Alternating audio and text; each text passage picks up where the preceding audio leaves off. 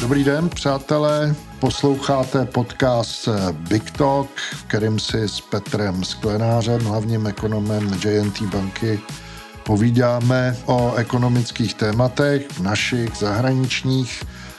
Vždycky se snažíme udělat nějaký malý speciál a teď eh, s Petrem uděláme speciálek tomu, jak se vyvíjejí v posledních eh, měsících a týdnech eh, ceny energií a jednotlivých médií jak to vypadá s emisními povolenkami. Tak co začneme? Začneme těma emisníma povolenkama, je to docela velká složka cenu těch fosilních energií. To je to klíčový ukazatel pro tvorby eh, konečné ceny elektřiny eh, v Evropě. No a tady dochází eh, v letošním roce prudkému propadu cen emisní povolenky, kdy ta cena se dneska dostává skoro na dosah hranice 50 euro za jednu tunu, přičemž v tom loňském roce se pohybovala někde v tom extrému 90-100 euro. A to potom vytvářelo i to, že to cena elektřiny musela stát výrazně přes 100, někde 150 euro. Toto je jako první efekt, klesá jako emisní povolenka, což má několik jako dopadů. Z jedné strany to snižuje cenu elektřiny a z druhé strany to jako znevýhodňuje veškeré ty alternativní zdroje energie, který se označuje jako OZE, protože naraz tu výhodu, kterou by měli mít, Není tam ten cenový diferenciál, tak... Což je vidět jako v rámci těch eh, evropských energetik, který postupně odvolávají některé ty své velké plány na rozšiřování OZE, protože to není ekonomicky efektivní. Druhým faktorem, který je s tím jako spojen, než se dostaneme k ceně elektřiny, je pokles cen zemního plynu, hmm. který jsme už tady zmiňovali a ten se jako nezastavuje.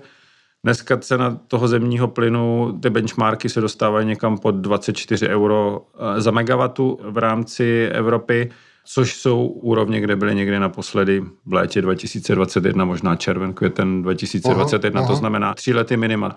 Daleko dávno před válkou na Ukrajině. Počkej, je to už eh, před tím časovým momentem, kdy si Evropa uvědomila, že Rus hraje se zásobníkama nějakou špinavou... Je to někde na hraně tady tohoto okamžiku, to znamená, říkám ještě před tím létem roku 2021. Když se podíváme třeba před COVID, tak tady ta cena jako kolísela někde kolem 10-20 euro.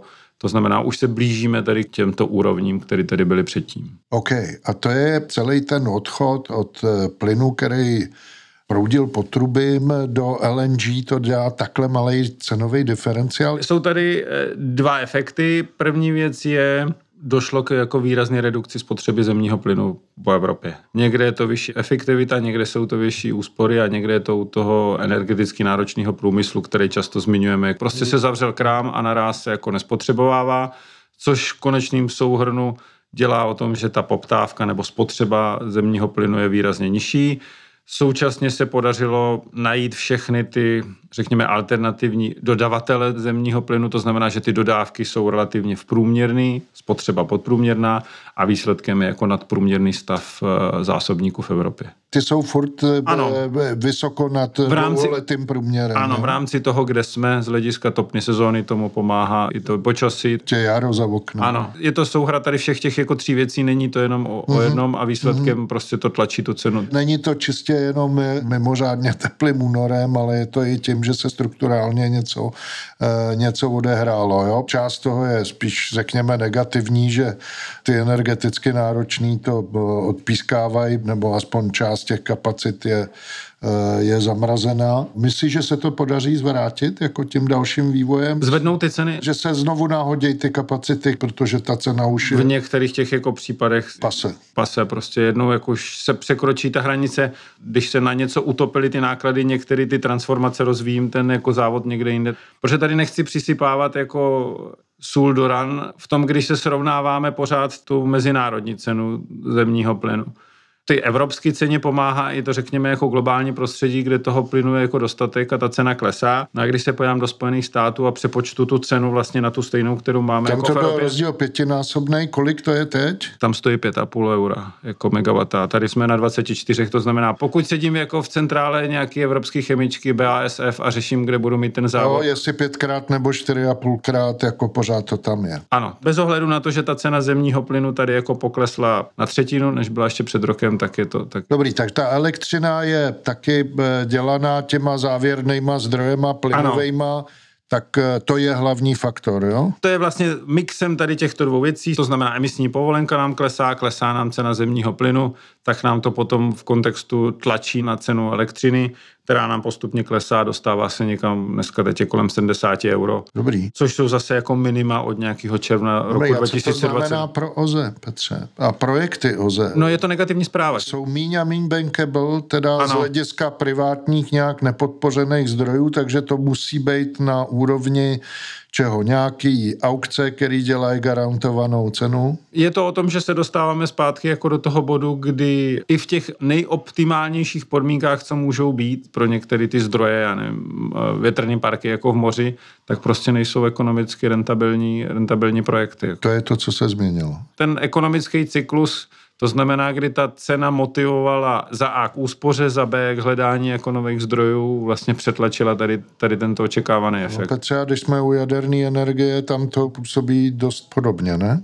jedna z těch jako příčin i toho poklesu cen elektřiny je o tom, že se zpátky nahodily všechny ty jaderné zdroje ve Francii. U jaderné energetiky nebyla jenom jako cena, ale stabilní zdroj a prostě energetická bezpečnost, protože všechny tady ty alternativní zdroje elektřiny bez toho dodatečného nějakého konvenčního zdroje, což měl být jako dlouhou dobu jako zemní plyn, vlastně není schopen jako fungovat. OK.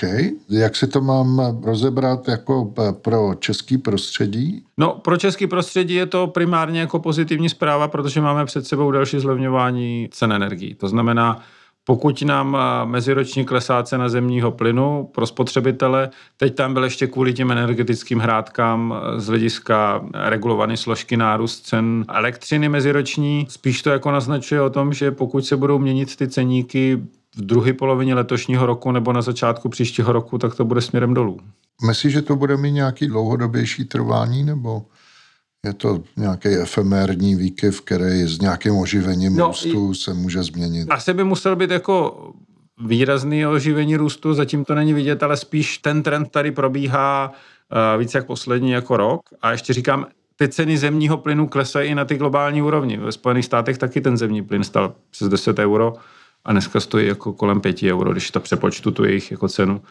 I tady ta cena jako klesá, to znamená, to celkový prostředí zatím tomu nahrává, nebo vyvrací ten argument o tom, že by měla přijít jako dramaticky změně. I to, co se děje na středním východě, dramaticky neovlivňuje cenu ropy. Ta se pořád drží poblíž jako 80 uh, dolarů za barel. Zatím ten efekt na straně nabídky uh, cen energií je podstatně silnější než všechno ostatní a, a přetláčí to. Ty přeci jenom jsme na Prahu druhého výročí, tak eh, si říkám, co tomu říkají v Gazpromu, který přišel o drtivou část odběru evropského a do Číny protlačil za loňský rok, myslím, 22 miliard kubíků, což Evropa brala 180, teď bere prostě, já nevím, o 80% míň. Řádově. Oni musí mít jako úplný Armagedon. Kdybych jako udělal hodně dlouhý úkrok stranou, je to naprosto stejná zkušenost, kterým si prošel Západ a arabské státy z hlediska první a druhého ropného šoku v 70. letech, kdy vlastně ten druhý ropný šok předtím, že mu předcházel ten první, jednak nastartoval uh, velký omezení z hlediska spotřeby a navíc se začaly hledat nový zdroje, například v tom severním moři. I to byla jako ta snaha, jako potom ten OPEC už nikdy tady tuto kartu nevytáhl, protože věděl, že se mu to vždycky jako vrátí tou ekonomikou jako zpětně, to znamená, že když bude moc jako trestat tak Nevypadá, že by Rusové tohle vstřebali jako zkušenost, která má přímou implikaci pro ně. Jako, jo, prostě tam To eh, nemůžu- ta situace, kdy eh, seš fakticky závislý jenom na eh, jednom odběrateli, který tě tlačí do toho, že si to musíš postavit sám, těch 3800 kilometrů a ještě musíš dát slevičku, tak mají co chtěli. No. Hmm. Když se vrátím zpátky, pro nás je to spíš jako pozitivně z hlediska spotřebitele. Jako já jsem se tady nerozplakal, jo? Jo. Prostě, eh, když se dívám na perspektivu Gazpromu a jeho schopnosti odvádět peníze do rozpočtu na válku na Ukrajině. Jo? Prostě, takže eh, dojatý z toho nejsem, ale eh, v zásadě je to pro mě teď při tom výročí dobrá zpráva, že těch peněz moc mít nebudou. Ano. Speciál končí, zachovejte přízeň, poslouchejte nás i nadále na podcastu Big Talk. Příště naslyšenou. Naslyšenou.